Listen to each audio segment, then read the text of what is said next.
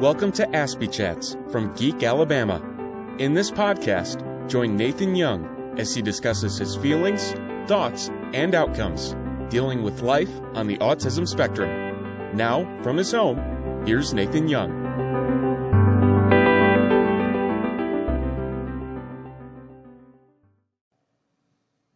All right, hey everybody. This is episode one of my special edition of Aspie Chats My Life. I think that's a good title. Aspie Chats My Life. And for the next three weeks, I'm going to talk about things about my life that are happening or did happen. And I'm going to go very deep and personal on some things. And it's it's going to cause concern. It's going to upset some people. It's going to make some people think maybe. But I, I want to do this because I, I just want to do something like this just to get get things off my chest and talk about things. So for the first episode, I want to talk about my weight. My my weight's been something I've been struggling with my entire life. I mean, from the time I was born to now, and it's it's been fluctuating, mostly going up, and life experiences throughout your life kind of determine how your life goes. And if you if you watch the TLC show My 600 Pound Life, those that are super super way overweight, a lot of them talk about things that happen in their life mentally. They were abused, physically or mentally abused. A lot of horrible things happened. And a way to turn to comfort and away from all the bad things happening in life is food. And I understand the people on the show because I can relate to that and I understand why it's happening to them. So when you're growing up and you're constantly abused physically and mentally, you're bullied by a con- huge number of people in your family and in school and out in the community. When you're physically abused, when you're kicked and punched and tied up to chairs, I, mean, physically harmed, which didn't has happened. We, you know, when you're cussed, called every name out, cuss word out there, when a lot of people say "f you," when so many people verbally, or physically abuse you in school, from kindergarten to the time I graduate high school, all the whole time. You know, where do you go? when you take constant amount of crap and abuse in your life, you, you, gotta turn to comfort, and for me and my life, that has been food. You know, I mean, I don't want, you know, others have turned to drugs, others have, have committed suicide, others have done horrible things. For me, my comfort's been food. And when you're growing up in one side, of, living in one side of your family, and you were starved as well, that doesn't help things much either. I mean, when I was going on one side of my family growing up, it got so bad with the other siblings, they would spike my food with Tabasco or spicy stuff. my, like my like if we had burgers for dinner, they would spike it with Tabasco sauce to make it so hard I couldn't eat it. And because the evil stepmother forced me to sit at the table until I finished everything on my plate, I would sleep at the table, put my head on the table all night, because I was going to eat spiked food because who, who does that? So when they're starving you, when they're not feeding you properly, you know, and, and, and another thing, there's a, there's a reason why I'll never eat hamburger helper again in my life because that's the only thing my evil stepmother cooked most nights and it just gets old after a while. And I did, I don't, I hate hamburger helper, and I'll never eat that again in my life. So when you're sitting at a dining room table because you just don't want to eat what they cook for you, and you sleep there, or you hide the food somewhere so you can get out, get away from the table, which I did that. So you have, if you, the little money you get here and there, you go down to the cheap grocery store, gas station, and buy what you want to eat and you, you can buy a big bag of chips for under a buck. You know, you're going to get the most bang for your buck. And that's what I did for a good chunk of growing up. Get the cheap, the most amount of food for the littlest money possible. And, and to, unfortunately, the unhealthiest food is the ones you could get for the cheapest for the most bang for your buck. So, so you know, some people say, "Oh, the, the you know people could eat better." Well, when your income's a certain level, you have to, you have to be picky. And unhealthy food costs a lot less than healthy food. That is the truth. You know, go look at this door. I mean, you're going to fill up your belly. You're not going to eat so little that you keep starving yourself. Who does that? And then when, and then after I get through high school, I have to live with food stamps, and you only have a hundred dollars to hundred fifty dollars for the whole month. That's it. So what are you're gonna do? You're gonna go get the cheapest thing you can get, the most bang for your buck, because you're so because you have no other income. And that's what's happened. That's what I've been doing. I mean, I'm not on food stamps anymore because I, I'm on disability. I have a part time job, but still, you know, you get the, the most bang for your buck. And my weight's been going up and down throughout my life. You know, when I was going through school, PE was nothing. Gym class was absolutely nothing. The, the, the gym teachers, PE teachers didn't do anything. I mean, we, we got to sit around do nothing. and, you know, the one, the very few times we actually did something in a PE class was hardly anything. I mean, I hate running. I don't get running at all. I just don't like it. Sorry. And, you know, and then go and a private school in in a part of Alabama. I did play high school football for only three games.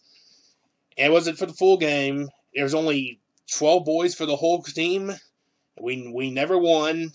I mean, most of the boys left for big injuries. And I hated playing football. I hate playing football. Sorry, just don't like it. So let's just fast forward to today. Um, my weight keeps going up and down. Last time I weighed myself was about a year ago. Um, it's about 420 pounds something. Now, my worst has been 525. So I've lost some weight, but it's, almost impossible to lose the rest because I'm so hungry all the time. You know, when I eat breakfast, that you know after I eat breakfast, it's not enough, so I turn to a bag of chips. Just and then after that, that's still not enough, so I'm snacking on something else. And after that, it's still not enough, and I'm snacking on something else. So I might consume two thousand calories before breakfast is over, or more. because a small meal is not enough. It doesn't fill me up. Yes, I've, I've tried drinking more water. Yes, I've tried doing more fiber. I, I've tried every trick in the book to make me feel full, but it has not worked. None of it has worked. So I just keep eating because it's my comfort, because even today, I have no physical friends. All my friends are online, pretty much. And when you're sitting here home alone with nothing to do, what are you going to do, right? And food's my comfort. It really is. It's been it's been like that all my life because of all the abuse and neglect I've gone through. So the food because I keep eating. I mean, I do take some medications. I you know I've been controlling my blood pressure. I do take medications for that, and it's been it's been a, I've been keeping that under control because I know high blood pressure is not good. I do have type two diabetes too, so I do take medication to try to slow that down, but sometimes my feet will hurt. I mean, it's nerve pain. Sometimes that comes and it rears its ugly head for about a week and then it disappears. And I try to manage because, you know, and let me talk about diets because I've tried. I have tried the keto. Keto for me has not worked. Never. It has never. Keto, I don't get the keto thing because it has not worked for me. I've tried low carb, hasn't worked. I've tried no meat, that hasn't worked. I, have tried Atkins diet, you know, eat more meat, that hasn't worked. Every diet the book I've tried has not worked for me. Because guess what? When you have a stomach so damn big, and you have you have to just to feel full, you have to eat a ton of things. You know, diets ain't gonna work for you. So about in January this year, it was January 2020 we had another doctor appointment at the cheap clinic because I can't afford to go to a real doctor because being on disability, being poor, blah blah blah. So they they sent me to a doctor's office, referred me to a doctor office that does weight loss surgery. This is all before the coronavirus pandemic really took off and all the elective procedures got suspended and everything. And um, they wanted to do a procedure called gastric sleeve, which would take a good chunk of the stomach out. Um, one while I was there, I liked the plan, but while I was there, I kept asking, "How much is it going to cost? How much is this going to cost?" And I, I kept repeating that. I do have health insurance because I'm on disability. I do have Medicare, but that wouldn't pay for everything. So, what would be the other cost that I couldn't afford? You have to talk about things like this because when you're poor, you're living on disability, where no one gives you a crap because you're bullied constantly. Yeah, yeah, you can't. If you can't afford it, you're not going to do it. All right. I mean, that's why I hate the American healthcare system because we should be like every damn civilized country in this world that covers healthcare. Why does the United States do something differently like this and causes people to go to bank declare bankruptcy or die because they can't afford healthcare? I don't get that, and that's morally wrong. And if, you, if you're gonna comment saying, "Oh, America should be different," just, I should just block you now, be done with it. So, all this happened before the coronavirus pandemic really took off in March. We know what happened. And now hospitals are strained in some parts of the country, and they're having to cut back procedures again because we have too many stupid people out there that don't give a crap about COVID.